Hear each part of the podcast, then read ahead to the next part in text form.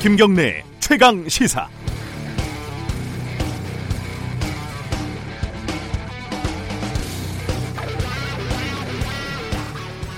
복잡한 사안이지만 단순하게 생각하면 두 가지 경우의 수로 정리할 수 있을 것 같습니다. 첫 번째는요. 청와대는 애초에 지소미아 한일 군사정보보호협정을 종료할 생각이 없었다. 두 번째, 어, 실제로 종료할 생각이었는데 미국의 압박과 일본의 무대응 때문에 막판에 방향을 수정했다. 어, 일단 첫 번째였다면 정부가 국민들을 속인 꼴이 됩니다. 하지만 그것 자체도 전체적인 전략의 한 부분이 되겠죠. 국민들을 속였다는 비판을 받지 않으려면 연기를 무척 잘해야 하고 종료를 지렛대로 실리를 잘 챙겨야 하는데 아직까지 손익 계산은 미지수입니다. 두 번째였다면 진정성은 있지만 아마추어라고 욕을 먹어도 할 말이 없죠. 바로 석 달 뒤 상황도 예측을 못하고 중요한 외교 전략을 수립을 했다 이런 말이 되니까요. 첫 번째일지 두 번째일지는 아직 정확히는 모르겠지만 정부는 어쨌든 결코 첫 번째라고 말은 못할 겁니다. 국민들을 속였다고 어떻게 말합니까? 두 번째라고 말하면서 국제 외교의 냉혹함 이걸 근거로 어쩔 수 없이 실리를 택했다 이렇게 설득해 나가겠죠. 저는 개인적으로 우리 정부가 실제로는 첫 번째였으면 좋겠습니다. 진정성 있는 아마추어 이런 거보다는 냉정한 프로가 더 믿음직한 상황 아니겠습니까? 피도 눈물도 없는 외교 관계를 다루는 일이니까요. 11월 25일 월요일 김경래 최강 시사 시작합니다. 네, 김경래 최강 시사는 유튜브 라이브로도 함께 하실 수 있습니다. 샵 9730으로 문자 보내주시고요. 짧은 문자는 50원, 긴 문자는 100원 들어갑니다. 스마트폰 애플리케이션 콩 이용하시면 무료로 참여하실 수 있습니다. 자, 월요일 주요 뉴스 브리핑부터 시작하겠습니다. 고발 뉴스 민동기 기자 오늘도 나와 계십니다. 안녕하세요. 안녕하십니까. 어, 좀 전에 들어온 소식부터 말씀드리죠. 그 철도 노조 하고 파업 타결이 됐다고요? 타결이 됐습니다. 네. 오늘 오전 9시부터는 일단 정상 운행이 될 것으로 예상이 되고 있는데요. 네. 철도 노조와 코레일이 지난 23일 오후 7시부터 교섭을 진행을 했거든요. 네. 철도 노조 요청으로 이루어졌었는데 마라톤 협상을 벌였습니다. 그래서 네. 오늘 오전에 이제 협상이 타결이 됐는데 어떤 내용으로 타결이 됐는지는 아직 구체적으로 확인이 되지 네. 않고 있습니다만 사실 인력 충원 문제를 놓고 뭐 노사 간 입장뿐만 아니라 국토교통부와도 입장 차이가 커서 합의 도출에 어려움을 겪었거든요. 네. 어떤 내용으로 합의가 됐는지는 잠시 후에 이제 좀 추가 소식이 들어올 것으로 보입니다. 어, 조금 전에 들어온 기사를 보니까 임금에는 일정 정도 합의를 했고 인력 확충 다른 사안은 계속 논의하는 방향으로 이런 식으로 어, 노사 간에 합의가 됐다. 네. 뭐요 정도 그냥 큰 틀에서 이렇게 알려지고 있는데 구체적인 사안들은 좀 들어오는 대로 말씀을 드리겠습니다. 어, 주말에 가장 큰 소식은 지소미아 연장이죠. 조건부 연장. 네. 예, 요 소식 좀 정리해 보죠. 청와대가 한일 그 지소미아 조건부 연장 합의를 둘러싼 일본 정부의 발표 내용을 어제 반박을 했습니다. 네. 처- 청와대 정의용 국가안보실장이 한 아세안 특별 정상회의가 열리는 부산 현지 프레스 센터에서 공식 브리핑을 가졌는데요. 네. 사전 조율한 내용과 완전히 다르다면서 앞으로 이런 식의 행동이 반복된다면 협상 진전에 큰 어려움이 있게 될 것이다. 아주 음. 공개적으로 경고를 했습니다. 네. 특히 일본 경제 산업성이 반도체 세계 품목에 대한 수출 규제 방침은 변경이 없다. 이렇게 밝힌 것에 대해서 이런 입장으로 일본이 협상했다면 우리가 합의할 수 없었을 것이다. 이렇게 반박을 했습니다. 네. 부풀린 내용으로 발표한 것에 대해서는 일본 정부가 사과했다고 밝혔는데요. 근데 또 일본 정부는 사과한 적이 없다는 또 입장을 내놓아가지고요. 예. 이게 또 진실 공방으로 흐를 가능성도 커졌습니다. 청와대도 좀 불편한 기색을 내비쳤습니다. 아베 총리가 일본은 아무것도 양보하지 않았다. 미국이 강해서 한국이 물러났다. 이렇게 말했다고 아사히 신문이 보도를 했는데 네. 청와대가 이게 만약에 사실이라면 지극히 실망스럽다. 일본 정부 지도자로서 과연 양심을 갖고 할 수 있는 말인지 되물어보지 않을 수 없다고 비판을 했습니다. 일단 뭐 경제산업성이 밝힌 입장에 대해서 정의용 실장이 반박을 했는데 또 일본 쪽 언론의 보도에 따르면 그 반박에 대해서 또 부인했어요. 그렇습니다. 예, 어떻게 진행이 되는 건지 이게 참 복잡합니다. 이거 브리핑 끝나고 나서 전문가들 좀 연결해가지고 지소미아 관련된 어, 얘기들을 좀 나눠보도록 하겠습니다.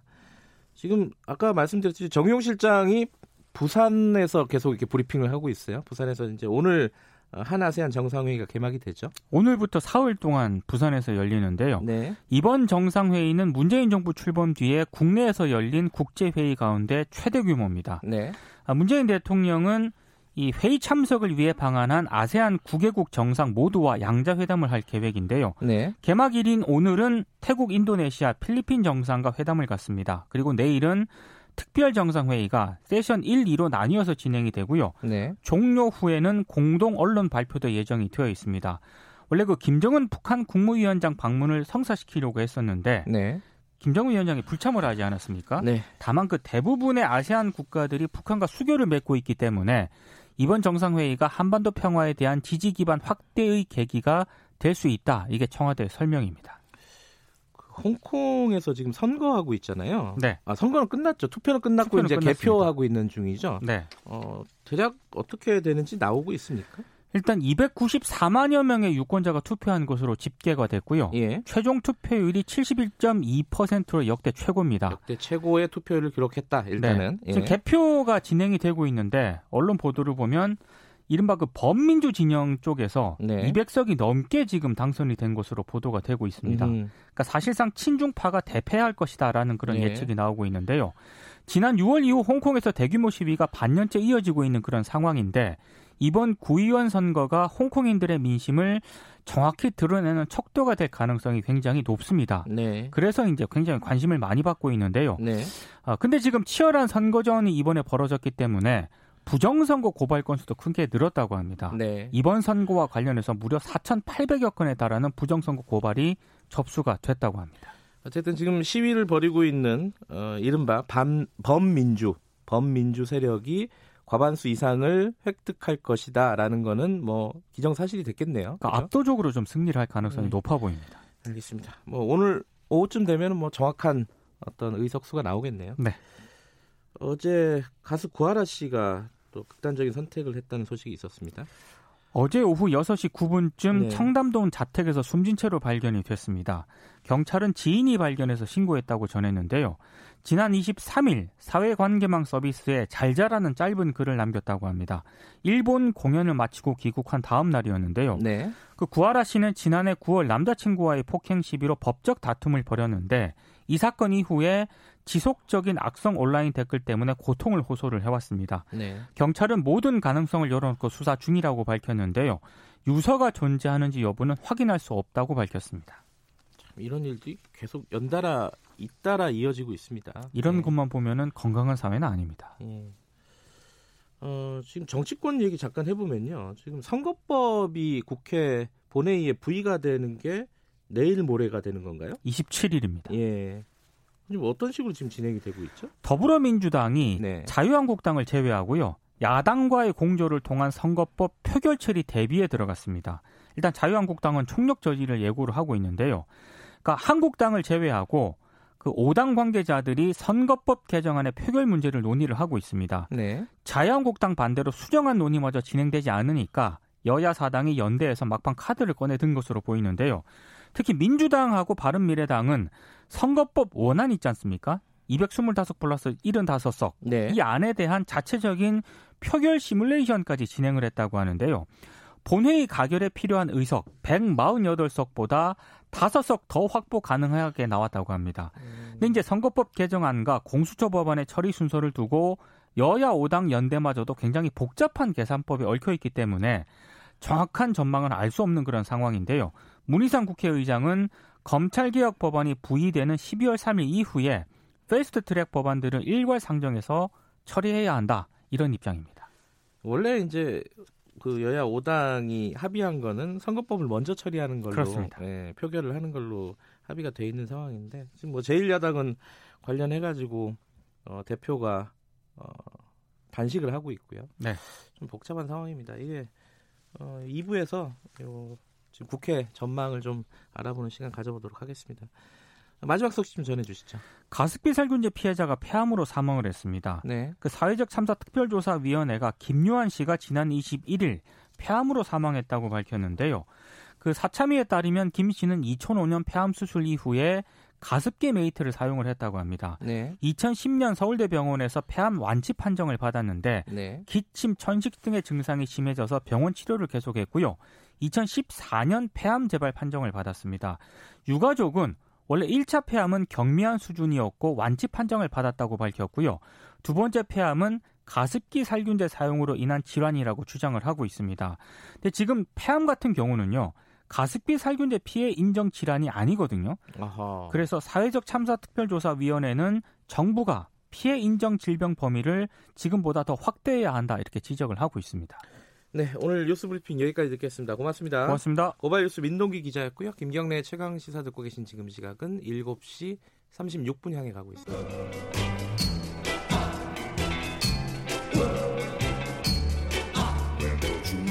정글 같은 아침 시사의 숲에서 오늘도 웃고 울고 즐기며 사는 자연인 김경래 씨. 그의 하루 일과는 KBS 1라디오 김경래의 최강 시사를 진행하는 것으로 시작합니다. 어, 그런데 이게 무슨 소리죠? 아침부터 열심히 준비한 자연인 김경래의 밥상 같이 드셔보실래요? 후회 없는 아침 건강한 시사 김경래의 최강 시사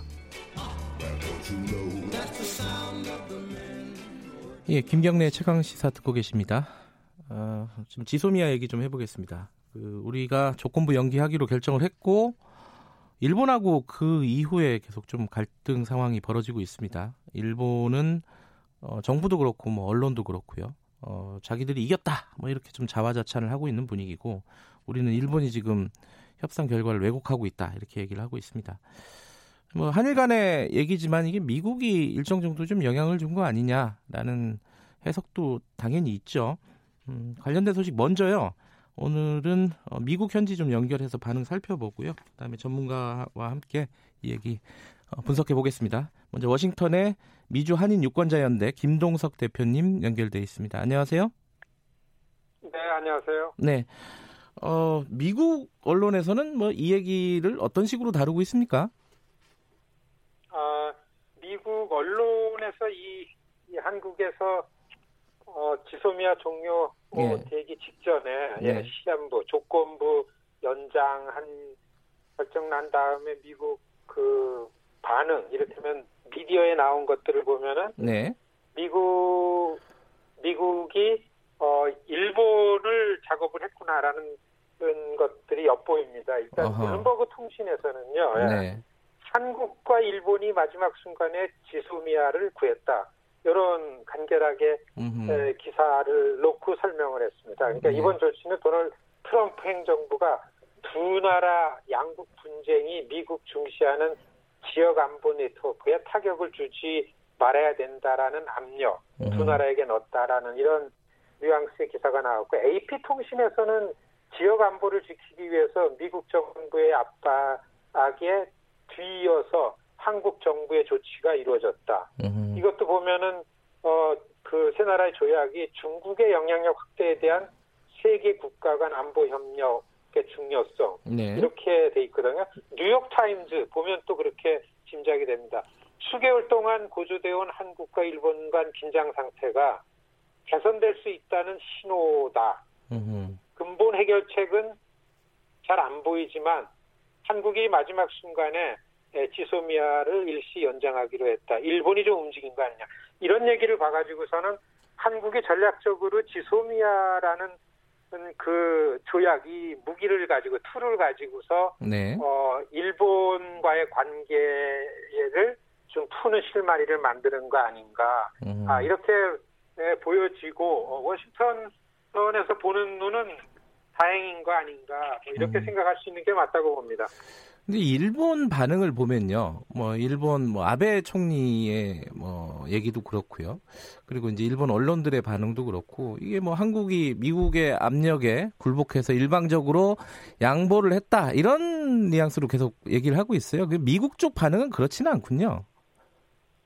그렇죠. 예. 사실 사실 그 어, 한 3일 전에 한국의 3당 대표가 워싱턴 방문하고 돌아가는 게 제가 이인영 대표를 만나서 이인영 대표 얘기를 좀 들어봤습니다. 네네. 그 의회의 그 공화당 상원은 공화당이 다수당이니까 공화당 지도부의 얘기를 엿듣는 게 중요한데요. 네.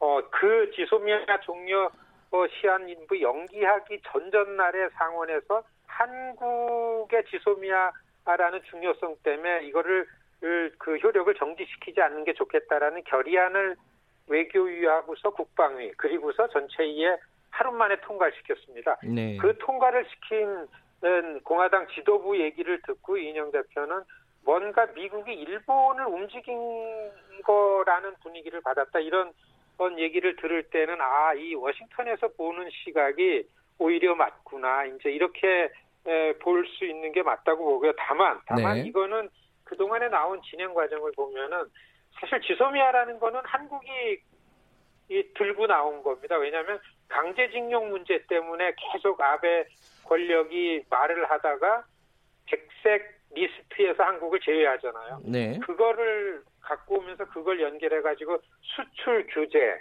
수출이 규제가 나오니까 한국에서 지소미아 사실 지소미아는 미국의 아젠다입니다. 한미일 군사 아, 한국과 일본 협정이지만 미국이 나서서 만드는 거기 때문에 네. 이거는 미국 이익에 직결되기 때문에 미국이 공개적으로 이야기할 수 있는 명분이 있지만은 이 강제징용이라든지 통상 문제, 한일 간의 문제는 미국이 공개적으로 얘기하기는 어렵습니다. 미국의 원칙은 네. 두 나라 간의 분쟁에 미국이 안 끼어들기 기 때문에 그렇거든요. 그러니까 네. 지금 이렇게 지소미아 종료 연기된 거에 대한 한국 입장은 일본이 움직였기 때문에 다시 실마리가 풀어진데도 불구하고 미국이 일본에게 영향 준 거는 미국이 공개적으로 얘기하기가 되게 어려운 상황입니다. 음흠. 이거를 2015년도 일본군 강제 유한부 마찬가지입니다. 그때도 만일에 박근혜 정부가 좀 끝까지 합의를 하지 않고 갔으면은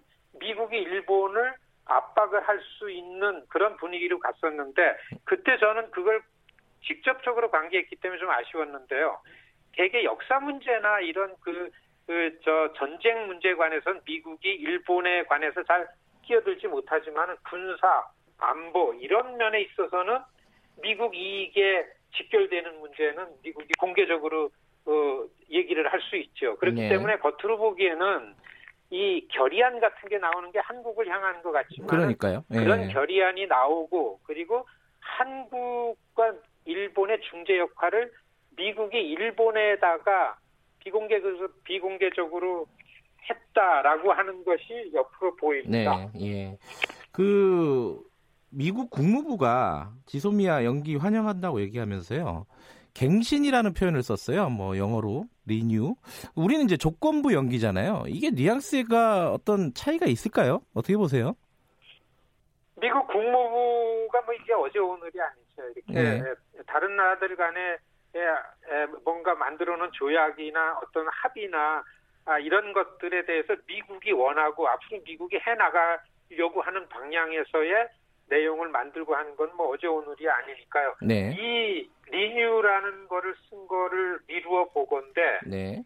다만 미국은 지금 일본의 변화를 볼 때에 한국과 일본이 이 통상 문제와 안보 문제 이런 부분에 있어 가지고서는 앞으로 그래도 이게 다시 효력을 리뉴 갱신하는 쪽으로 어, 갈 거를 어, 좀 이렇게 확신하는 그런 그 어, 입장을 갖고 네. 있잖냐. 그렇게 보여진다고 한 표현이 아닌가 이렇게 보여지는 거죠. 예. 어쨌든 김동석 대표께서 보시기에는 어, 미국 분위기는 아, 한국을 일방적으로 압박했다라기보다는 일본을 움직였다 이런 뉘앙스도 많이 포함되어 있다는 말씀이시네요, 그죠?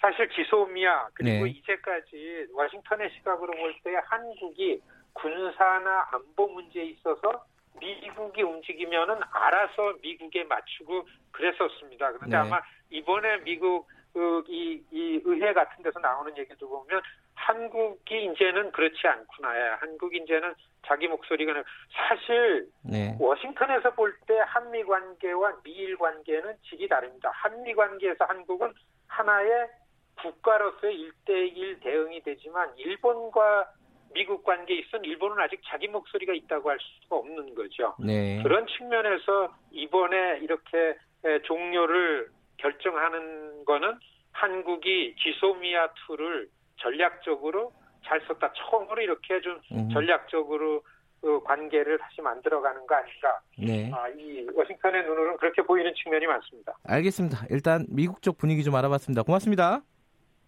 네, 안녕히 계십시오. 예, 워싱턴의 미주 한인 유권자연대 김동석 대표였습니다. 여러분은 지금 KBS 1라디오 김경래의 최강 시사를 듣고 계십니다.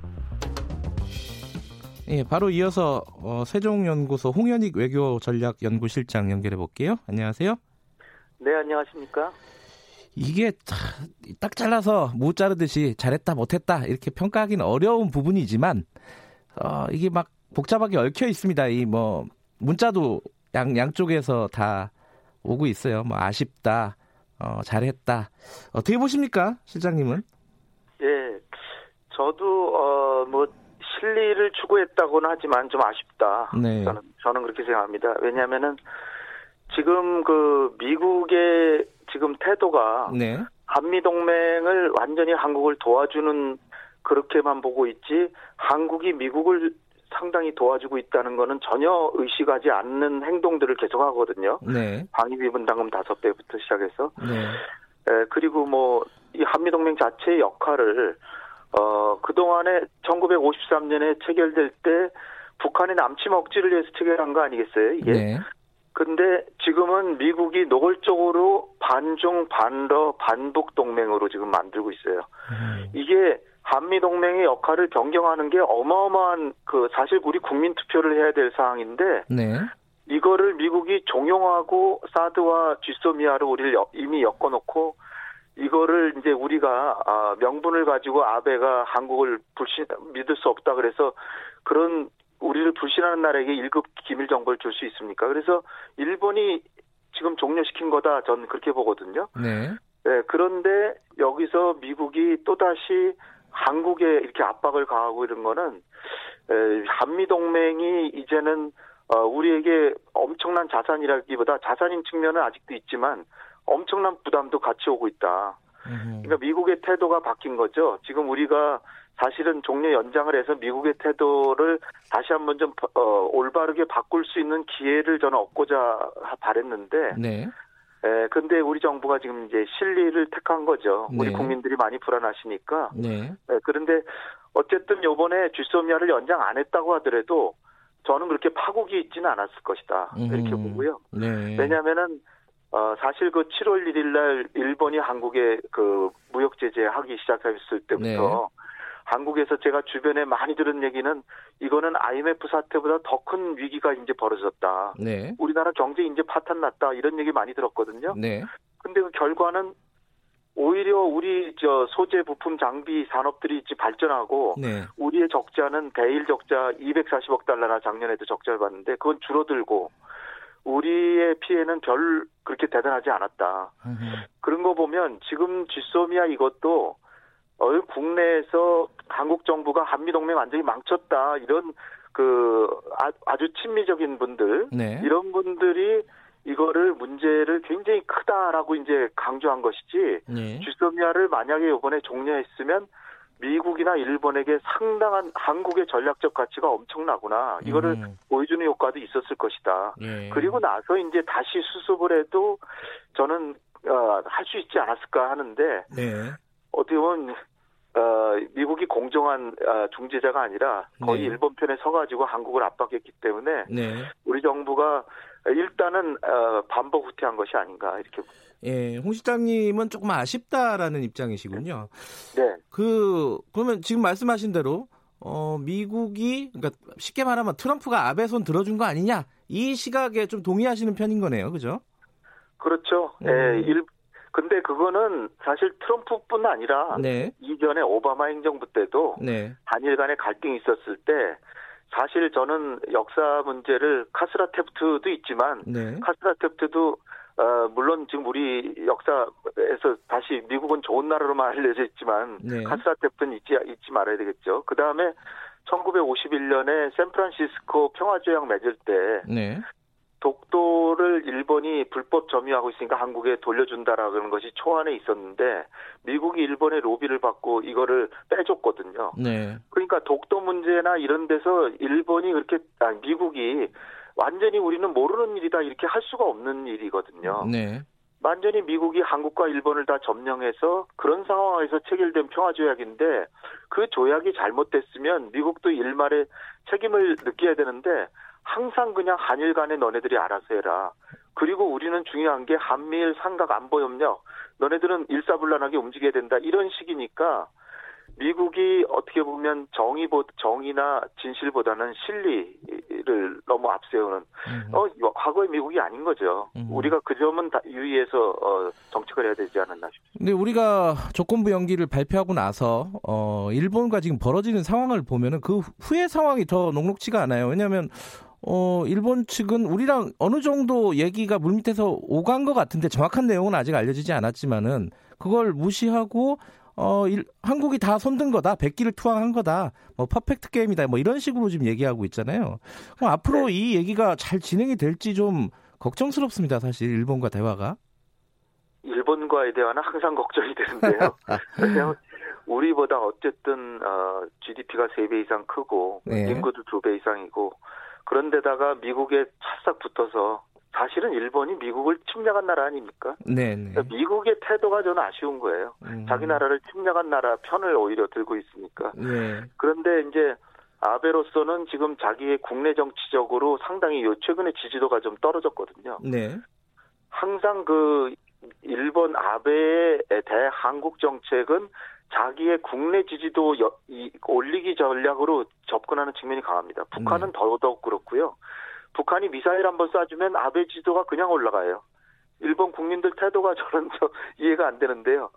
과거에 미국도 하기는 어 그 중동에까지 가서 뭐 전투기로 폭격하고 그러면 미국 대통령 지지도가 올라가더라고요. 민주주의 역설인데 네.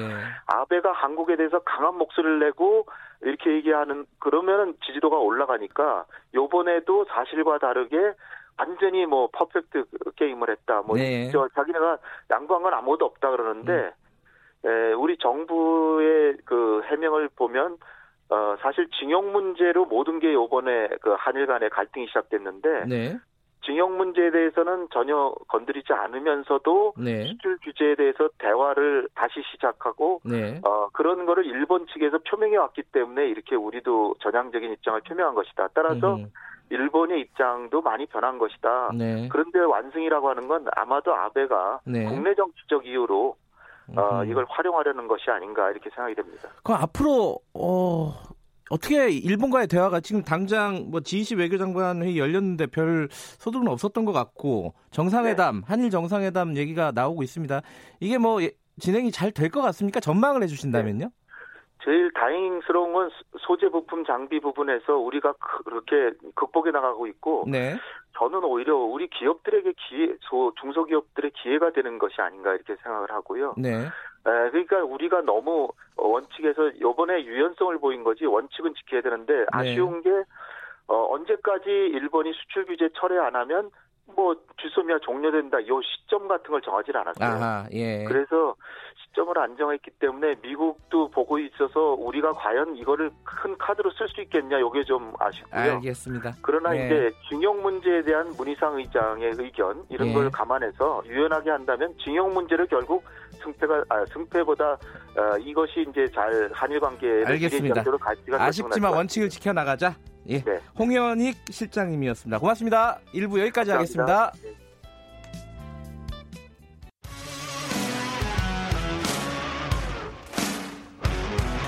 탐사보도 전문 기자 김경래 최강 시사.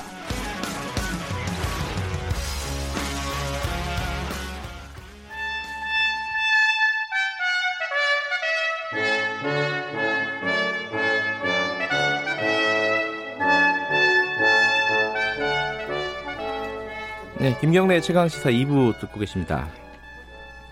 매주 월요일 박지원 의원과 함께하는 정치의 품격. 오늘도 대한정치신당 박지원 의원님 나와 계십니다. 안녕하세요. 네, 안녕하십니까. 네, 날씨가 춥습니다.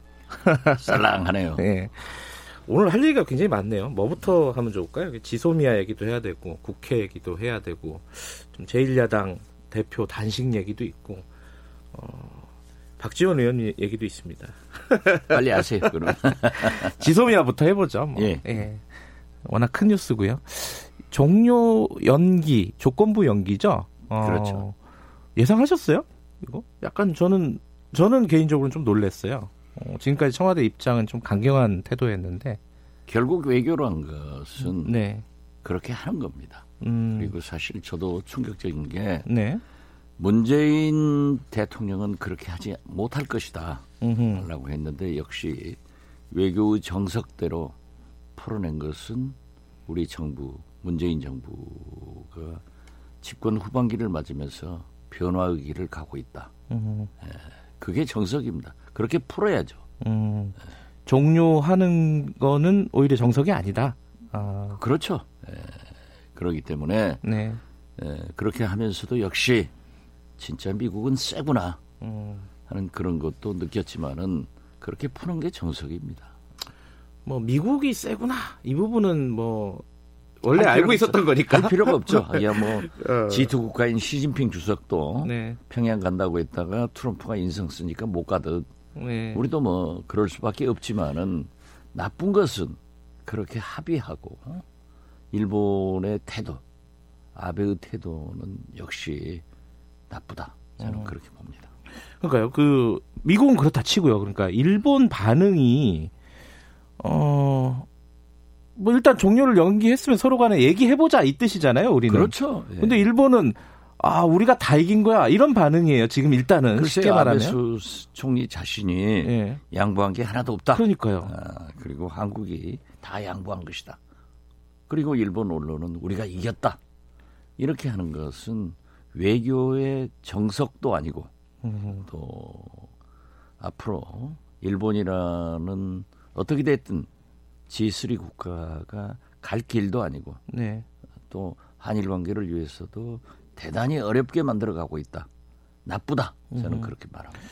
그 정의용 실장이 사실은 어, 이 개별 사안에 대해서 이렇게 언론 브리핑 같은 거 잘 안 하는 분이잖아요. 그죠? 뭐 그렇죠. 안보 실장이라는 너무 침묵을 좋아하죠. 자기는 커튼 뒤에 있는 사람이다 항상 뭐 이런 입장이었는데 어제는 뭐 자청해가지고요 브리핑을 자청해서 굉장히 강한 어조로 일본을 비판을 했습니다. 안 할 수밖에 없었겠죠. 어, 할 수밖에. 없었겠다. 할 수밖에 예. 없었죠. 그러기 그렇지만은 어떻게 됐든 네. 정석대로 외교란 게 서로 양보와 타협 속에서 이루어내는 거 아니에요? 네. 그리고 물론 국익을 위해서 했다고 하면은 네. 서로 좋은 결과가 나왔으면은 또 앞으로 대화를 더 해야 될 그러한 상대국에 대해서 어뭐 양방이 없다. 우리가 이겼다. 특히 아베 수상마저도 그렇게 하는 것은 옳지 않고 네. 또 이러한 우리 정부 항의에 대해서 일본 경제통상성에서는 에, 잘못했다, 음. 그렇지 않다라고 부인한 것을 또 외무성이 나서서 경제통상성에서 얘기한 사과 그런 거 없다. 사실 어떤 의미에서 보면은 거꾸로 하는 거예요. 경제통상성이나 외무성에서 강하게 얘기하더라도 아베 수상은 풀어갈. 그런 여유를 가져야 되는데 네. 거꾸로 돼가지고 사실 가장 소프트하게 얘기할 수 있는 아베 외무성에서 오히려 강경하게 한다는 것은 저는 에, 우리 외교의 실패가 아니라. 음, 일본 외교의 실패다. 어, 참 나쁘다. 그 정용 실장이 영어를 쓰셨습니다. 영어 잘하시잖아요, 박 예, 전 잘하죠. 예. 어, 아 저는 잘 못하지만. 어, 잘하시죠. 어, 미국 그 생활 얼마나 네. 하셨는데. 그 you try me. 어, 나를 Try me. 어, 나를 시험하는 거니? 뭐 이런 거잖아요. 예, 예. 시험해 봐라. 해볼 테면 해 봐라. 뭐 이런 거잖아요. 음. 이게 좀 강한 어조가 맞죠, 이거는.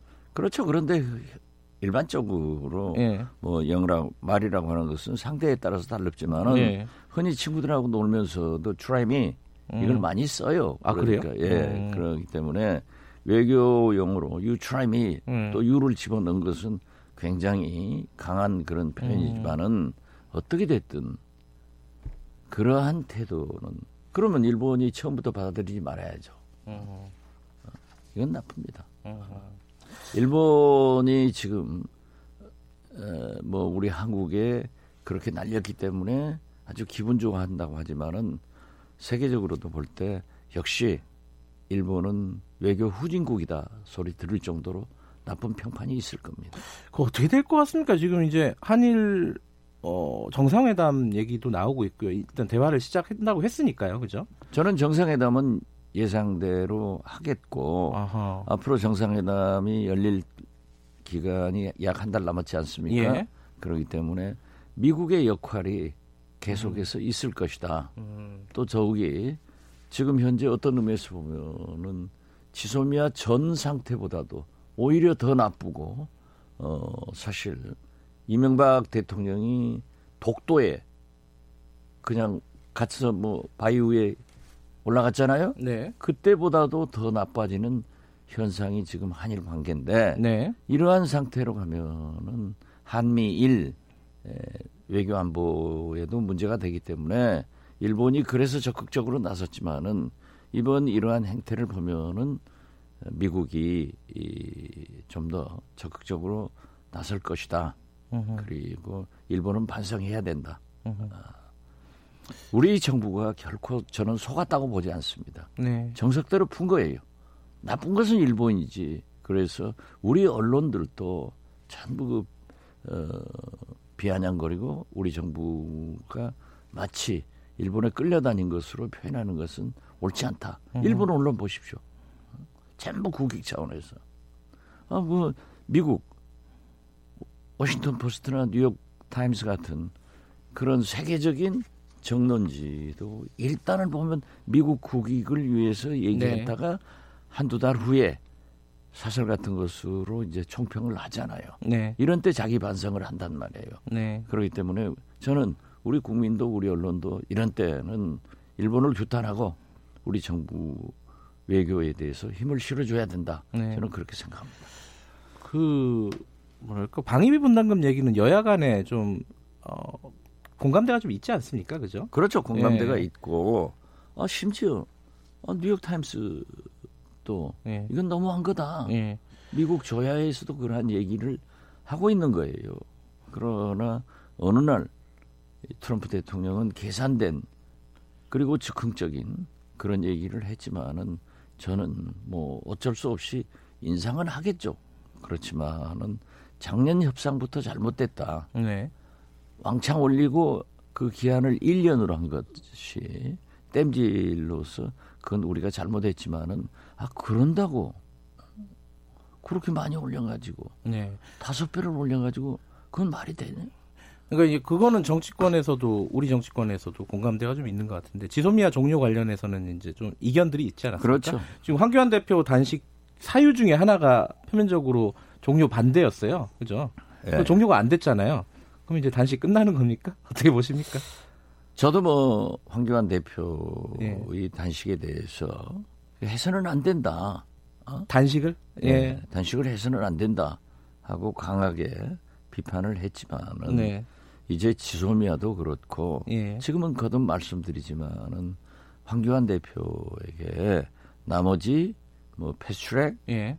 선거구 조정 이런 문제 해결을 위해서는 단식의 타임이 아니라 협상의 타임이다. 음흠. 그러기 때문에 예. 날씨도 춥고 건강도 문제가 되기 때문에 막 종료하시고 아, 그 이건 종료하시고 아 종료하셔야죠. 어, 단식은 종료하시고. 예. 하시고 협상을 해야 된다. 음. 그리고 특히 이 한국당의 지도부들이 네.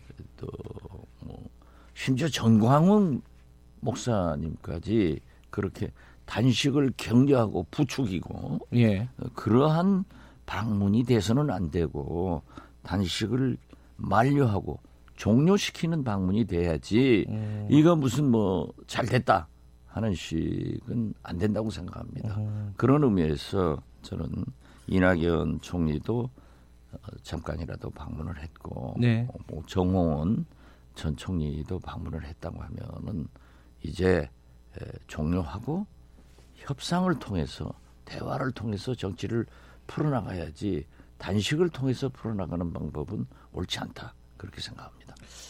근데 사실 단식은 선거법 때문이다 라고들 많이 해석하는 것 같아요. 아니 그런데 예. 그러려면은 목적이 분명했어야 됩니다. 아하. 지소미아는 예. 저는 에, 처음부터 일본의 화이트 리스트와 지소미아가 패키지로 일괄 타결돼야 된다. 예. 그러나 가장 큰 문제는 지금 강주 징용 문제, 징용 문제 아니에요? 강주 네. 징용. 이거 이 문제는 역사적으로 다시 예, 정상 간에 해결해야 된다. 이런 얘기를 했는데 만약 제1야당 대표가 지소미아가 그렇게 지속되리라고 생각했다고 하면은 음. 저는 오판이라고 생각합니다. 음흠. 이건 풀릴 수밖에 없는 거예요. 왜? 미국이 나섰기 때문에.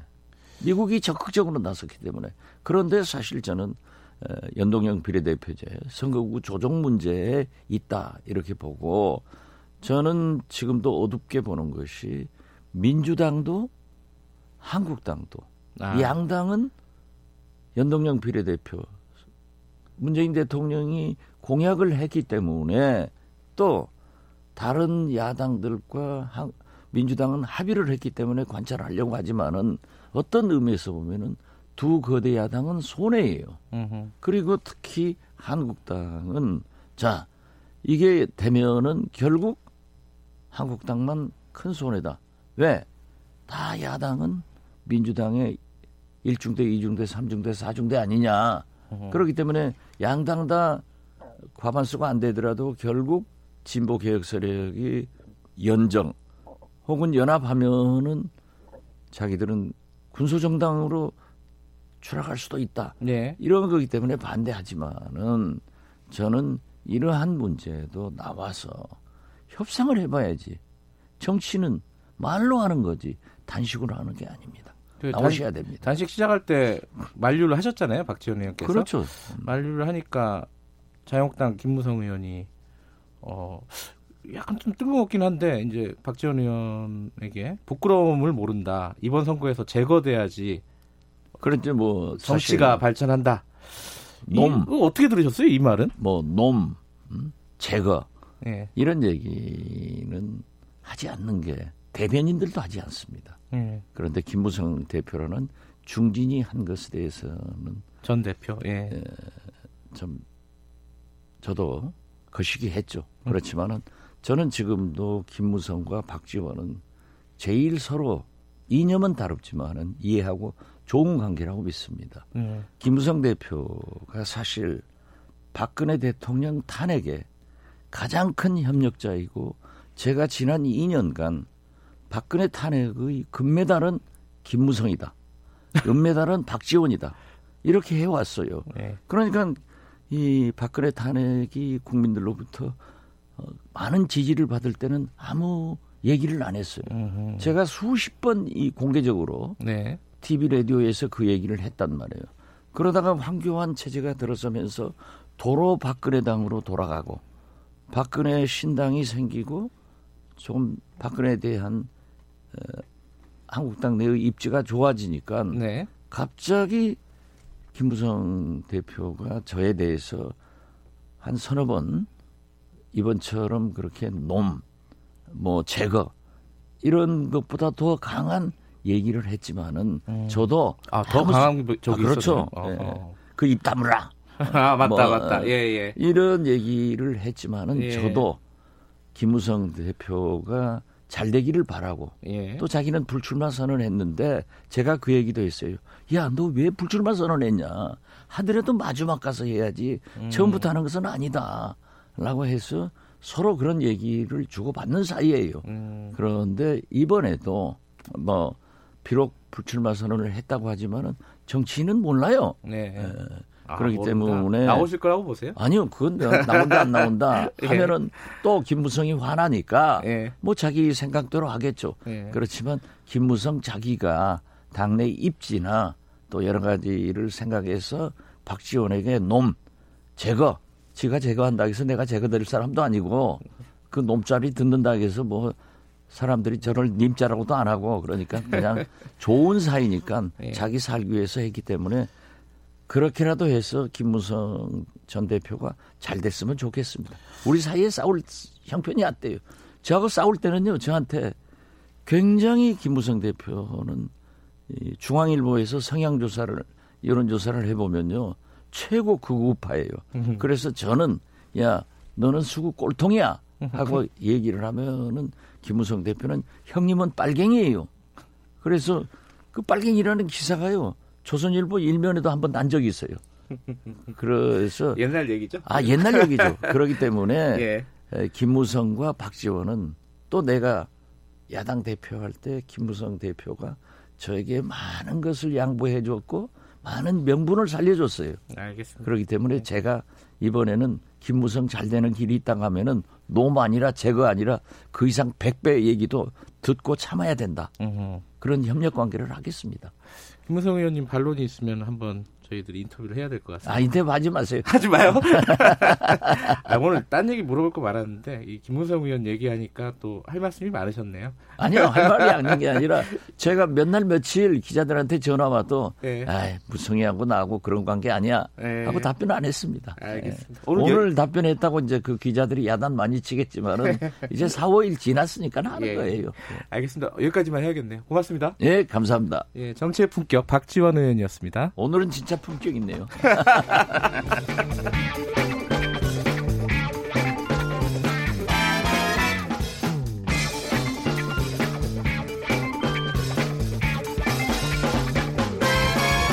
윤태곤의 눈. 네, 의제와 전략그룹 윤태곤 정치 분석실장 오늘도 나와 계십니다. 안녕하세요. 네, 안녕하세요. 어, 정치권 얘기 조금 이어가 보죠. 그 지금 국제 행사가 부산에서 열리고 있고 네. 뭐 단식하고 있고 뭐 긴장감이 계속되고 있습니다. 어쨌든 정치권은. 이게 지금 이제 국제 행사하고 이런 게 있는데 그 이번 주가 되게 중요해요. 국내 정치적으로 볼 때. 네. 지금 황 대표가 단식한 명분이 뭐 여러 가지가 있지만은 하나가 이제 지소미아. 그랬죠. 음. 그건 뭐 제가 뭐 평가와 그게 이게 누가 영향을 미쳤냐를 떠나가지고 이제 지소미아 종료하지 않는 것으로 결정도 했으니까 그건 해결이 된 거고. 예. 예, 정치적으로 볼 때 나머지가 이제 패스트 트랙 관련 법안 철회지 않습니까? 네.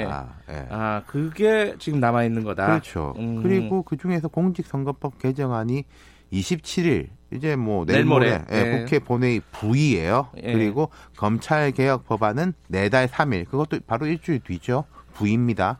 예. 그러면 국회가 또 한바탕 난리가 나는 건가요? 어떻습니까? 제가 볼 때요 예. 충돌이 안 벌어질 수도 있어요. 어, 그래요? 왜, 왜 그런 거죠? 협상이 잘 돼서가 아니라 예. 충돌이 벌어지려면은 뭐가 좀 정리가 돼야지 아, 충돌도 정리가 돼야지. A와 B가 충돌할 수 있는 거 아니겠습니까? 아. 근데 이게 A로 정리가 안 될 가능성이 있다는 거예요. 아, 예. A, B가 명확하지가 않다. 양쪽 그렇죠. 다. 아니, B는 명확하죠. 아. 한국당 자유한국당 명확하다. 하지 마라. 뭐든지 예. 하지 마라. 음. 근데 뭘 할 거냐? A. 그렇죠. 그러면 이제 다른 당들이 정리가 지금 안 되고 있다. 그렇죠. 예. 지금 이제 박지원 의원님 살짝 언급하셨지만은 네. 지금 패스트트랙 반대는 크게는 자유한국당의 반대가 있고 내부적으로는 민주당, 미래당, 정의당, 민주평화당이 하나로 모아져야 되는 거잖아요. 네. 지금까지 협상은 근데 민주당, 한국당, 바른미래당 3당 교섭단체를 중심으로 열리고 있습니다. 네. 근데 바른미래당도 손학규 대표 쪽하고 교섭단체 논의에 참여하는 오신환 원내대표 쪽이 또 다르고. 다르잖아요. 예. 예. 그러면은 어 11월 27일 날 부의가 되는 거니까 뭐 그때 나- 어차피 처리되는 건 아니지만 그렇죠. 예. 예. 그 어떻게 처리가 될 가능성이 그럼 앞으로도 없는 건가요? 앞으로까지는 모르겠는데 예. 당장 뭐 12월 3일 이렇게까지 될 가능성은 저는 한 0.1%. 어, 있긴 있어요. 세상에 절대라는 건 없으니까. 예. 그러니까 지금 원안이 지역구 225, 어, 비례 연동형 비례 75. 요거 안 된다는 거죠? 그렇죠. 이렇게. 이거 다시 한번 좀 정리를 해보죠. 자, 예. 한국당은 의석수 30석 축소 비례대표 폐지 270석 전체를 지역구로 한다. 자기 안으로 갖고 있습니다. 네. 나머지 네 당들이 아까 말씀하신 225 플러스 75에 동의하느냐. 정의당 같은 경우에는 지역구 30석 확대를 공식적으로 제안했어요. 네. 75는 그대로 두고 255 플러스 75로 가자라는 음흠. 겁니다. 네. 손학 손학규 바른미래당 대표도 학계에서는 360석 이야기 하더라. 뭐 이러고 네. 있어요. 그리고 앞서 말한 변혁 계열은 또 다르고 민주평화당하고 대한연대는 명확하게 말은 안 하는데 농촌이나 지역구 의석은 농촌 그리고 중소도시 지역구는 절대 줄이면 안 된다. 대도시 숫자를 줄이라 이러는데 위헌입니다. 음흠. 결국 의석수 늘려야 된다라는 이야기인 거죠. 그거 다 의석수 늘리자는 쪽인데 민주당은 또 아니잖아요. 그렇죠. 의석수 늘리자는 쪽이 제가 여기도 그렇고 저기도 그렇고 저기도 그렇다라고 하니까 많아 보이는데 네. 의석수라든지 여론 지지로 보면은 작아요, 아주. 그렇죠. 민주당이 빠져 있으니까. 그렇죠. 네. 그럼 민주당은 뭐냐? 일단 표면적으로는 의석수 300석 고정 원칙입니다. 네. 그 다음에 뭐 240 플러스 60, 그 내에서 200 플러스 100, 250 플러스 50 이런 이야기들을 하고 있는데 네.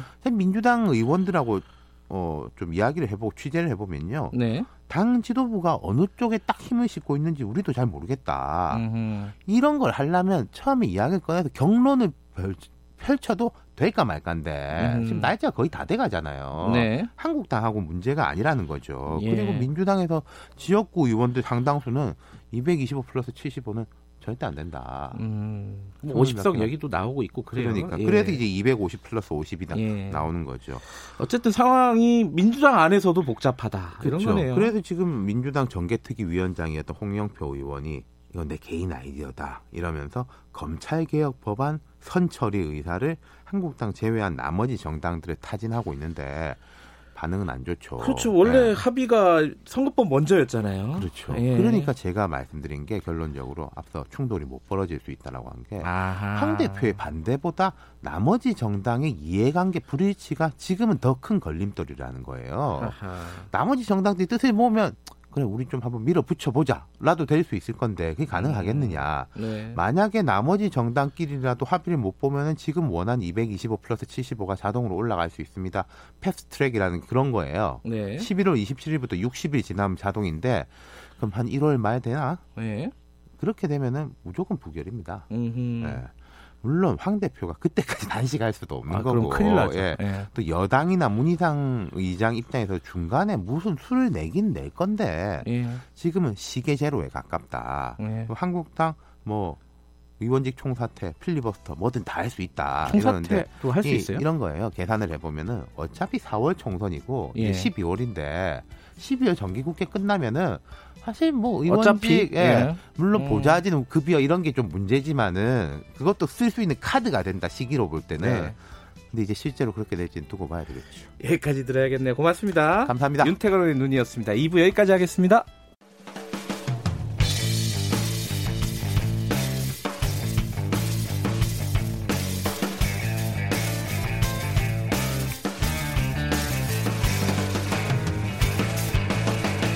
김경래의 최강 시사. 네, 김경래 최강 시사 3부 시작하겠습니다. 어, 속보 하나 들어온 게 있네요. 어, 서귀포 마라도 해상에서요. 어, 승선원 14명이 탄 문어잡이 어선이 침수 중이라고 지금 구조 중이라고 합니다. 해경이 어, 신속하게 좀 구조가 됐으면 좋겠습니다. 어, 뭐 자세한 소식은 다음에 뉴스에서 어, 전달해 드리도록 하겠습니다.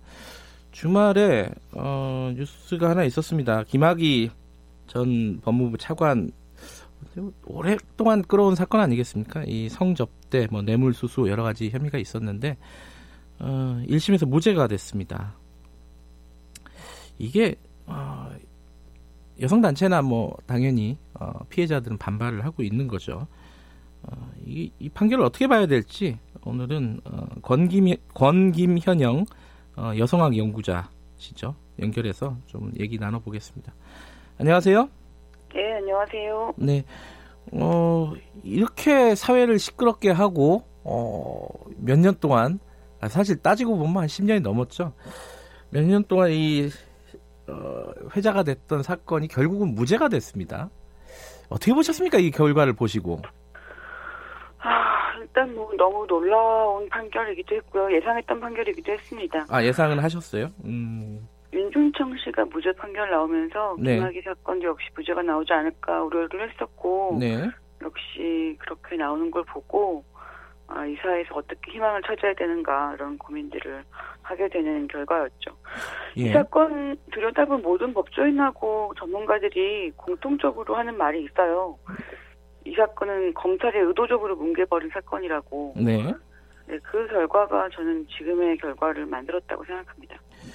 근데 이게, 어, 일단은 뭐 법리적으로 보면요. 네, 이게 공소시효가 지났기 때문이다. 예를 들어 성접대 이런 부분들은요. 네. 그렇게 얘기를 하는데 그 부분도 좀 납득이 어려운 구석이 있나요? 어떻습니까? 일단 뇌물수수 혐의에 대해서 1억 원 이상이 아니라고 이제 판단하게 하려고 네. 일부러 3,100만 원에 대해서만 판단을 했고 네. 그런 것들이 이제 공소시효를 피해서 공소시효가 넘었다라고 음. 얘기를 하게 만들려고 재판부가 굉장히 고심을 했던 흔적이라고 생각하고요. 또한 네. 가지는 그 피해 여성의 후유증을 인정하지 않음으로써 네. 상해를 인정하지 않아서 공소시효가 완성됐다라고 네. 봤던 이런 굉장히 적극적으로 공소시효 완성이 이미 됐다고 주장하는 게 재판부의 판단이었습니다. 아, 그러니까 이 상해 그 뒤에 이제 뭐 트라우마라든가 이런 부분들을 네. 기점으로 해보면은 뭐 치료를 받고 이런 기점으로 해보면은 공소시효가 안 지났다는 게 이제 이 피해자들이나 검사 측의 이제 주장 아니겠습니까? 예, 근데 그, 그 부분이 받아들여지지가 않았어요. 예, 받아들여지지가 않았습니다. 그러니까 사실은 어, 이미 판례에서도 외상후 스트레스 장애를 받은 경우에 네. 상해로 인정을 하는 경우들이 있었는데 음흠. 이 사건의 경우에는 그렇게 인정이 안 됐고 네. 강간 치상의 경우에는 후유증으로 상해를 판단하는 경우들이 여러 번 있거든요. 그래요? 음. 네, 그런 경우도 게다가 외상후 스트레스 장애 진단서가 있는 걸로 알고 있는데 네. 굳이 이것을 의문이 있다고 배제를 하는 방식으로 네. 재판부가 이제 적극적으로 판단하지 않겠다라고 하는 방식으로 무죄 판결을 준 거죠. 네, 뭐 사실 이제 법리적인 판단은 지금 나온 거고, 어, 네. 2013년도에 수사가 제대로 제대로 진행이 안 됐다. 이 부분이 사실 뭐 근본적인 문제 아니겠습니까? 그렇죠. 그러니까 2013년, 2014년 두 번에 네. 걸쳐서 검찰이 사건을 뭉개버렸고, 네. 그 뭉갠 사건에 대한 책임을 재판부도 같이 지지 않은 겁니다. 음흠. 그러면 이게, 어, 그렇잖아요. 검, 오히려 반대로는, 반대의 논리로는, 검찰이 여론이나 이런 것 때문에 아, 무리하게 혹은 뭐 하명 이렇게 볼 수도 있는데 어, 무리하게 기소를 했기 때문에 무죄가 된 거 아니냐 이렇게 얘기를 하는 쪽도 있어요. 그건 어떻게 거기에 대해서는 뭐라고 말씀을 해주시겠습니까? 검찰이 무리한 기소를 했다라고 하는 게 좀 얼굴 상설이죠. 왜냐하면 검찰이 제대로 이전에 네. 했으면 안 그랬을 텐데 이번에 같은 경우에는 검찰이 할 수 있는 방법 과거사위원회 진상조사 뭐 보고단 같은 데에서 봤던 이제 권고 사항에 따라서 뭐 어쨌든 좀 노력을 했다고 보여지는데 네. 그것을 재판부가 이제 수용하지 않는 방식이었죠. 저는 검찰이 무리한 기도를 했다고 본다면 아마 이제 공소시효 부분일 텐데요, 역시. 네. 그 공소시효 부분에 대한 쟁점이 휴유증에 대한 상해 진단 여부를 수용할 것인가 여부가 하나 있었고, 네. 그리고 또 한 가지는 이제 성접대라고 하는 것이라고 표현되는 문제를 이거에 이제 이 예를 들면 뇌물죄로 이것을 본다면 이 뇌물죄라고 하는 것에 어떻게 가격을 매길 것인가, 그러니까 뇌물을 얼마 정도라고 뭐 판단할 것인가 이 부분이 저는 쟁점이라고 생각을 하는데요. 네. 근데 애초에 사실은 이 사람의 성을 증여했다, 공여했다라고 하는 걸 돈으로 매긴다는 것 자체가 좀 말이 안 돼서 음. 저는 오히려 검찰이 이것을 반인륜적 범죄 같은 형태로 아주 적극적인 이제 기소를 제고 할 수, 음. 더할 수도 있는 부분들이 있었다고 생각하기도 합니다. 아니면 음. 이게 만약에 뇌물죄라면 인간의 어떤 몸을이라고 하는 것을 가격을 매길 수 없으므로 가장 높은 가격으로 이걸 주장했어야 된다고 생각하기도 합니다. 아, 그럼 말씀을 들어보면 검찰도 말하자면 그 지금 어, 김 선생님의 기준으로 보면 소극적인 어, 네. 기소를 한 것이고 재판부도 어, 소극적으로 판단을 한 것이고 이렇게 네. 해석을 하고 계신 거네요, 그죠? 네, 아주 적극적인 소극적인 어떤 거부 같은 거였던 거죠. 판단을 적극... 내리지 않음으로써 예. 이거의 무죄 판결을 용인하겠다. 음. 아, 재판부의 판단이었다고 생각하죠. 아, 판단을 내리지 않음으로써 용인했다. 아, 네. 아, 공소시효가 넘었기 때문에 판단하지 않은 거니까요. 네. 어, 넘었다고 판단, 넘었다고 어, 판단을 했기 때문에 이게 유죄인지 무죄인지를 판결하지 않게 됐다. 이런 말씀이신 거네요. 예, 예. 어, 근데 그 요번에 윤중천 씨 재판부에서 이미 어, 이런 비슷한 어, 판결문에 이런 내용이 나와요, 사실. 그러니까 윤준현 네. 씨의 어, 사정을 고, 배려한다고 할까요? 고려한다고 할까요? 이런 어, 구절이 좀 있습니다. 좀 읽어드리면은 윤 씨가 어, 고등학교 졸업하고 어, 해병대 복무 마친 뒤에 사회생활 시작을 했다. 근데 무리하게 어, 어렵게 장벽을 넘기 위해 무리하게 노력하다가 이런 성범죄나 사기 등의 범죄를 저질렀다. 이렇게 얘기를 했단 말이에요. 요 부분을 보시고는 어떤 생각이 들으셨습니까? 아, 그 부분은 정말 재판부가 거의 이제 강해자 편드는 것을 넘어서 빙의를 한 수준이구나. 음. 그런 생각이 재판을 방청했던 사람들에게 들었던 얘기로는 네. 이제 재판부가 그 부분을 읽으면서 거의 윤중천이라고 한, 하는 한 명의 불굴의 인간상을 보여주는 것 같았다. 네. 저는 그런 이야기를 들었었거든요. 실제로 네. 그렇게 들리죠. 자신난 앞에 놓여져 있는 장벽을 넘기 위해서 너무 무리하게 이제 고위직과 선을 닿으려고 하다가 일어난 네. 아주 불행한 사건 이렇게 이해를 하잖아요. 네. 근데 그런 식의 이해를 피해자한테 조금만 했다면 저는 완전히 상황이 달라졌을 거라고 생각했습니다. 음흠. 그러니까 예를 들면 어떻게 저는 피해 여성들이 강간 피해를 입고 난 다음에 고소하지 않은 이유에 대해서 면소의 사유가 된다고 얘기하는데 네.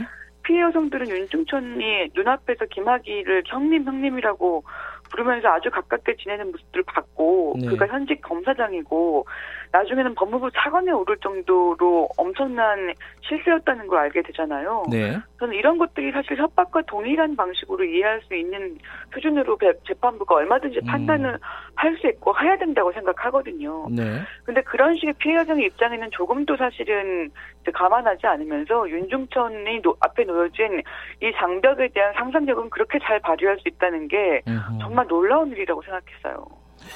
최근에 우리 사회가 이제 뭐 미투 운동을 비롯해서 이제 이 여성을 대상으로 하는 범죄, 특히 이제 성범죄 이런 예. 부분에 대한 인식이 좀 높아졌다. 어, 문제 의식이 좀 높아졌다라는 어, 생각을 가질 수도 있는데 좀 부족한 것 같아요. 지금 그 선생님 말씀을 들어보니까.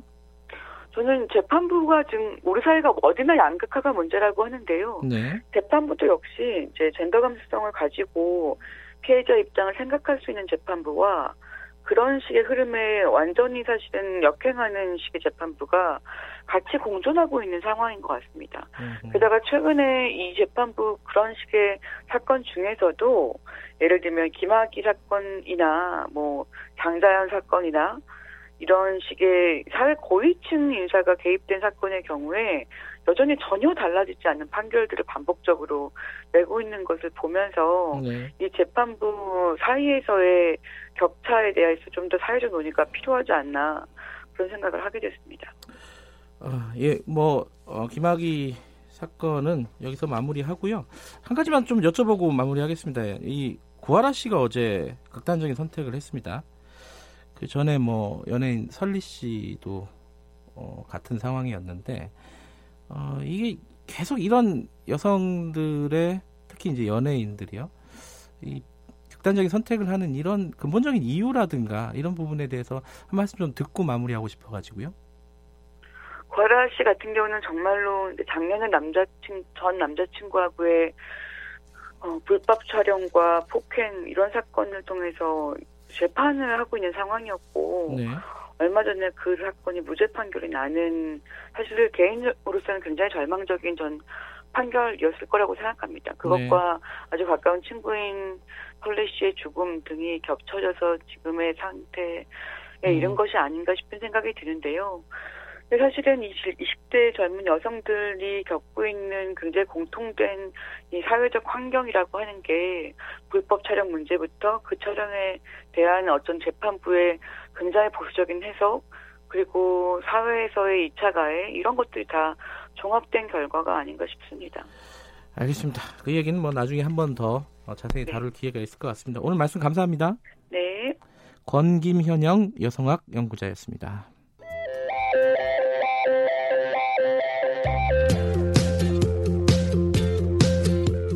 오늘 하루 이슈의 중심 김경래의 최강 시사. 네, 김경래 최강 시사 듣고 계십니다. 오늘 특별한 분 한 분을 모셨습니다. 어, 이게 뭐 어제 오늘 일은 아닌데요. 최근에도 어, 베트남인 아내를 어, 흉기를 휘둘러서 숨지게 하고 안매장하고 이런 사건들이 있어서 많은 사람들에게 좀 충격을 준 일이 있었습니다. 뭐 여러 가지 대책들이 계속 나오고 있어요. 최근 지난 금요일에는 어, 결혼 이주 여성 인권 보호 방안을 정부에서 밝히기도 했는데요. 이런 부분들이 얼마나 실효가 있는지 그거는 뭐 어, 아직까지는 좀 미지수인 것 같습니다. 오늘은 어, 이자스민 전 의원 어, 최근에 뉴스에 많이 나와서 이제 자, 많이들 알고 계실 겁니다. 한동안 좀 안 나오셨었는데 이번에 이제 정의당에 입당하면서 나오셨죠. 어, 스튜디오에 모셨습니다. 안녕하세요. 안녕하세요. 네. 반갑습니다. 네. 어, 처음 뵀는데 TV에서 많이 봐가지고 굉장히 뭐랄까 신숙한 느낌이에요. 네, 그런 그런 분이 많이 계시더라고요 예. 주변에. 아, 뭐 본격적으로 사실 네. 이제 이주 여성 인권 얘기를 좀 할 건데 네네. 그 전에 뭐몇 가지 정의당 얘기, 어 입당 얘기 잠깐 여쭤보고 어, 갈게요. 어, 예. 어, 많이들 이제 언론에서 말씀하셨지만은 그래도 네. 조금 정리하면요. 네. 궁금하신 분들도 있을 거예요, 여전히. 네. 아니 자유한국당에서 어 정의당은 너무 이렇게 뭐랄까요 스펙트럼이 네, 극과 극이죠. 어, 예, 너무 오른쪽에서 너무 왼쪽으로 간 거 아니냐? 네, 네. 어, 이 계기가 정확하게 뭐예요? 네, 사실상은 뭐 제가 2012년도에 새누리당 들어왔을 당시도 사람들이 가장 예. 굉장히 많이 궁금했었죠. 왜 하필이면 이게 소수자의 이슈가 새누리당 무소 정당인 새누리당의 음. 이슈가 아닐 텐데 왜 그쪽에서 들어간 들어가느냐는 예. 그런 얘기를 많이 있었어요. 근데 아 그때도 얘기를 했었습니다.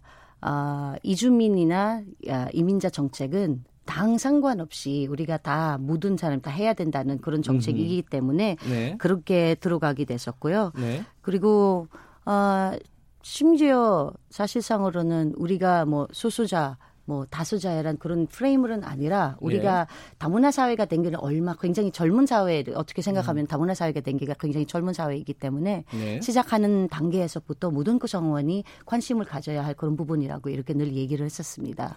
근데 그때 새누, 새누리당이었나요? 한나라당이 아니라 네, 입당하실 새누리, 때? 그렇죠. 아. 새누리당이었죠. 새누리당 입당하고 나서 뭐 여러 가지로 힘들다는 인터뷰도 많이 들어봤습니다. 그러니까 음. 뭐 당에서 힘든 부분도 있겠지만은 그렇죠. 뭐 저기 관심이 많아지니까 맞아요. 사람들의 관심이 네. 많아지니까 그 부분이 그렇습니다. 어 스포트라이트를 받으니까요. 네. 그거는 뭐 이해가 되는데 그 새누리당에서는 이런 어떤 이주 노동자의 인권이라든가 이런 부분들 얘기하는 게 어땠습니까? 그때 당시는 네. 뭐 혁신, 쇄신이라는 단어가 늘 달아다녔었습니다. 한나라당이라는 이름을 벗어가지고 네. 새누리당으로 이렇게 달바꿈을 했던 그런 경우였었고요. 네, 네. 그리고 아마 그때 당시 생각을 하시면 피레테필 라인업이 가장 좋았던 그런 당이 새누리당이었었어요. 아하. 웬만한 달복차 달복자도 있고 달복자. 달복, 예, 예. 달복자도 있고 최초의 달복자 국회 예. 원청민철 의원님도 있었고 이주민 대표자 있었고 장애인 대표자가 있었고 농민 대 표자가 있었던 그런 경우였었어요. 그래서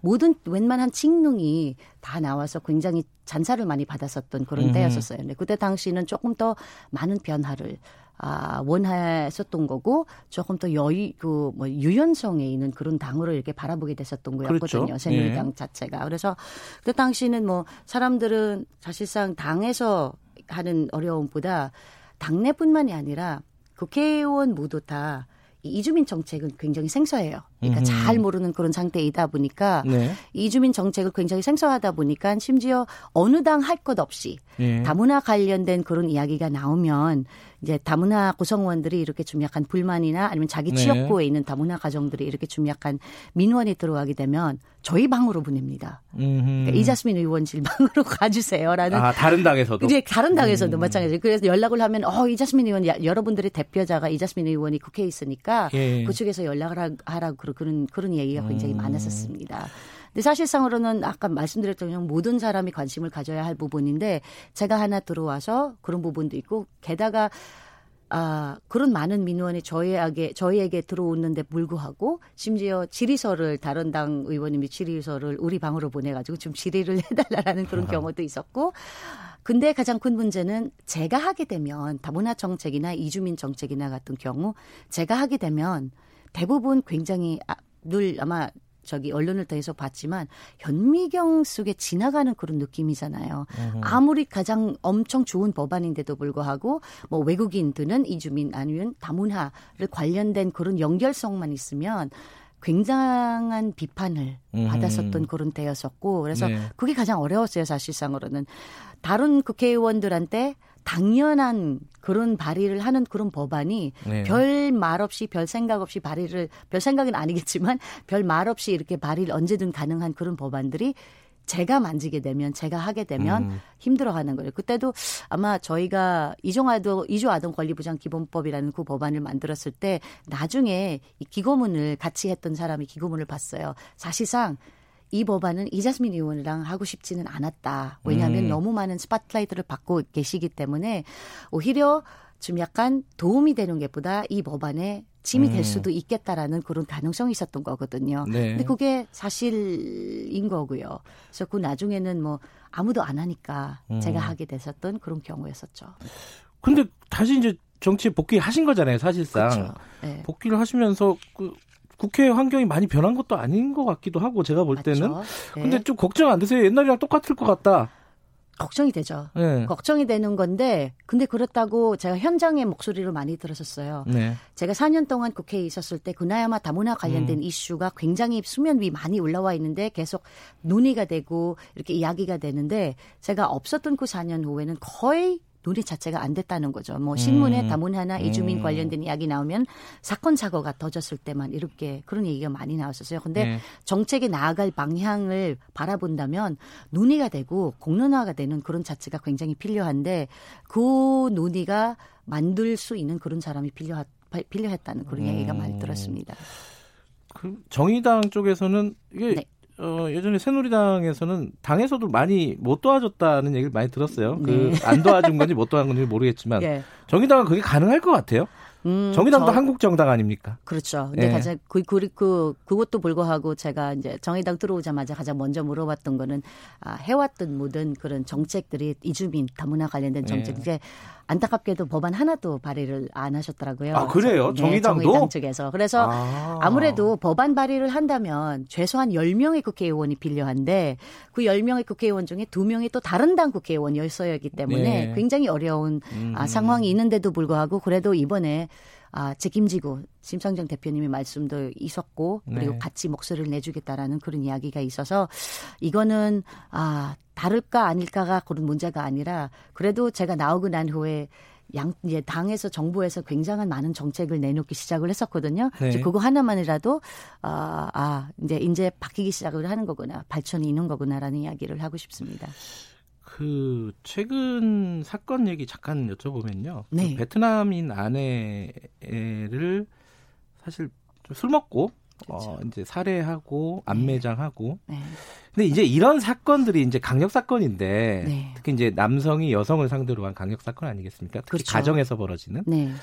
근데 이제 이주 여성이라고 또 특별하지는 않은 거 아니냐. 그렇죠. 그러니까 뭐 그 좀 보편적인 네. 그런 어떤 어, 강력 사건인데 그렇죠. 이걸 왜 이주 여성 관점으로 봐야 되느냐 네. 이런 의문을 갖고 계신 분도 있을 것 같아요. 그렇죠. 그 거기에 대해서 좀 한 말씀 좀 해주세요. 저는 사실은 이거는 이주 여성 관점으로 바라보는 그런 부분은 아니었지만 네. 제가 네. 2012년도 당시에 네. 이 가정폭력 아, 문과위원회 위원장을 그 저기 뭐야 활동을 했었어요. 새누리당 아, 그 특별위원회 새누리당 예. 안에서 특별위원회를 만들었는데 여성 음. 관련된 그런 특별위원회를 만들었는데 가정폭력 관련된 일을 맡게 됐었어요. 예. 그때 당시만이라도 정말 아 가정폭력 지원법은 다 대적으로 바꾼 거 바꾼 부분이 바꿀 필요한 부분이 그렇게 많지는 않지만 사실만 사실은 이 등례법 같은 경우 굉장히 많이 바꿔야 되는 그런 부분이 있었습니다. 그래서 음. 독립법을 굉장히 많이 대적으로 이렇게 아, 아 개정을 하고 네. 이렇게 발의를 했는데 안타깝게도 아, 그때 이제 임기 만료 100기가 됐었던 경우였었어요. 네. 근데 이제 우리 가정폭력 범죄 등례법 같은 경우는 이 가정해체 방지, 가정보호에 중점을 두고 있기 때문에 그러니까 이게 가해자가 처벌하는 것보다 이 가정을 깨지지 않는 그런 범위에서 아. 이렇게 두고 있어요. 우리 예. 등례법 같은 경우는 그 틀을 깨지고 깨뜨리고 이렇게 그러니까 재범이 굉장히 높다는 음. 거거든요. 올해만 올해까지만이라도 아 가정폭력 재범 같은 재범률 같은 경우는 벌써 아 올해 1분기 예. 11.1% 정도 이렇게 아, 올라갔거든요. 10명 중에 한 명 이상이 재범을 그렇죠. 하고 있다. 이제 2016년 때는 3.8%였었어요. 그래요? 네. 점점 늘고 있어요. 네, 계속 재범률이? 늘고 있기 때문에 왜냐하면 이게 이 이 틀 자체를 개져야 돼, 깨뜨려야 되는데 음흠. 좀 약간 아 이, 이 틀을 깨지지 않은 한은 네. 계속해서 재범률이 일어나고 가정폭력이 많아지고 이거는 이주 여성뿐만 아니라 모든 여성, 모든 가정 구성원이 해당이 되는 음. 거고 이게 아이들까지 대물림을 될 수 있는 그런 부분이었기 때문에 이게는 무조건 kun절해야 된다는 사실은 맞는 것입니다. 하지만 이제 어, 모든 여성들에게 해당되는 일이긴 하지만은 네. 어, 이주 여성들이 특히 취약한 건 사실이잖아요. 어디 하소연할 새도 없고 그런 그죠? 부분도 있고 예. 그리고 아, 얼마 2017년에 그런 아, 저 그런 조사가 있었어요. 이게 네. 이주 여성들을 여러 국가에서 온 이 여성 물어봤는데 폭력을 경험한 여성이 42%, 43% 반. 굉장히 예. 예. 굉장히 거의 반이 음. 반 정도 되는 거거든요. 그래서 그래서 어쩌다가 아, 그런 관심을 많이 받고 그리고 이런 상태가 이런 일이 일어날 때마다 이런 상황이 일어날 때마다 국제적인 그런 문제가 생길 수 있고 외교적인 음. 문제가 생길 수 있다는 건 누구보다 훨씬 더 잘 알고요. 베트남, 동남아시아에 있는 국가들이 이렇게 같은 경우는 베트남도 이렇게 할 말이 있을 거 아니에요. 네. 그래서 이런 부분들도 한때 한참 동안 한때 캄보디아도 한국 사람과 아, 결혼하는 것을 금지를 한 때도 있었었습니다. 그 나라에서요. 예, 그 예. 나라에서 왜냐하면 이 좀 약간 가정폭력 관련 관련된 그런 부분 때문에 그래서 이런 부분을 계속해서 우리가 지금 정상회의 일어나고 있단 말이에요. 예. 하나세안 정상회의 아, 그렇죠. 이렇게 예. 일어나고 있는데 이 사실이 이 사실이 계속해서 일어나고 있는 음. 게이 안타까운 부분을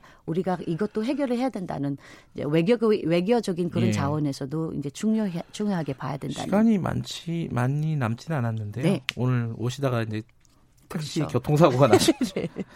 다음에 한번 더 모실 생각하고 오늘 좀 하겠습니다. 간단하게 한두 두 가지만 더 여쭤볼게요. 하나는 네. 금요일 날 정부가 발표를 했어요. 그 범죄자들은 네. 해외 여성들을 이렇게 배우자로 초청을 네, 네, 못 네. 하도록 하는 네. 이런 법률은 실효성이 있다고 보십니까? 이런 조, 이런 어떤 규제들은? 이 규제. 아, 일단은 하나씩 하나씩만이라도 그런 규제가 있어야 된다는 그런 생각을 음, 합니다. 사실 조금 더 강력한 규제가 있었으면 좋겠지만 근데 그렇다 치고 이거 법이라는 거는 무슨 대책이라는 거는 양면에 네. 이게 갈 양면에 갈 이거 양면을 가지고 있잖아요. 야, 그런 부분들이 사실상으로 아무리 아, 범죄 사실이 있는 사람들도 바뀌어 가지고 이렇게 좀 가정을 이끌어내는 그런 사람들도 저는 주변에서 봐왔습니다만 알겠습니다. 그런 부분은 예. 좀 시급하게 좀 이거부터 빨리 바꿔야 된다. 이 여성 폭력이라든가 이주 음. 여성 음. 인권 관련해서 뭐 그런 거 구상하고 음. 계신 게 있나요? 간단하게 말씀해 주실 만한? 특히 가장 중요한 것 같은 거는 이제 한국에서 들어오기 네. 전에 아, 그런 교육을 사전 교육을 받는 그런 경우가 있거든요. 네. 근데 모든 나라가 그 사전 교육을 진행을 하고 아. 있지 않습니다. 그래서 우리가 지금 세계 나라에만 중점적으로 사전 교육을 하지만 더 많은 나라 특히 오시는 분들을 위해서더라도 음. 그런 아, 사전 교육도 받고 그리고 마찬가지로 남편 배우자들도에 음. 관련된 문화 차이 언어 차이 문제가 일어나는 그런 부분들은 교육을 받아야 된다고 생각합니다. 음. 예를 들어 여성분 같은 경우는 와서 피해를 입었을 경우에 어떻게 해야 된다. 어떻게 해야 된다라는 그런 예, 대비를 예, 음. 그런 대비를 하고 안 되고 있군요. 잘 안 되고 있습니다. 그렇군요. 사실상으로입니다. 알겠습니다. 뭐 자세한 얘기는 뭐 또 총선 전에 한번 모실 일이 있겠죠. 지역구 나가시는 겁니까? 어떻습니까? 그런 생각은 없었습니다, 사실은. 아, 거기까지는 넘어가지는 않고요. 저는 네. 특별위원장이라는 그 자리에 그리고 다른 음. 정당과 같이 정의당은 공천을 주는 당은 아니고 네. 이게 당원의 이렇게 투표를 음. 위해서 일어나는 거기 때문에 그러니까 반드시 국회의원을 해야겠다 이런 것도 아니네요. 아닙니다. 아, 네. 당에서 정책 활동을 일단 열심히 하겠다. 네, 그렇습니다. 국회의원 할 수도 있는 거 아닙니까? 뭐 기회가 주어진다면 뭐 예. 마다할 일은 없을 겁니다. 알겠습니다. 오늘 추운 날씨에 예. 교통사고를 무릅쓰고 나와주셔서 네. 감사합니다. 고맙습니다. 예, 이자스민 전 의원이었습니다. 11월 25일 월요일 KBS 일라디오 김경래 최강사 오늘은 여기까지 하겠습니다. 저는 뉴스타파 기자 김경래였고요. 내일 아침 7시 25분 다시 돌아오겠습니다.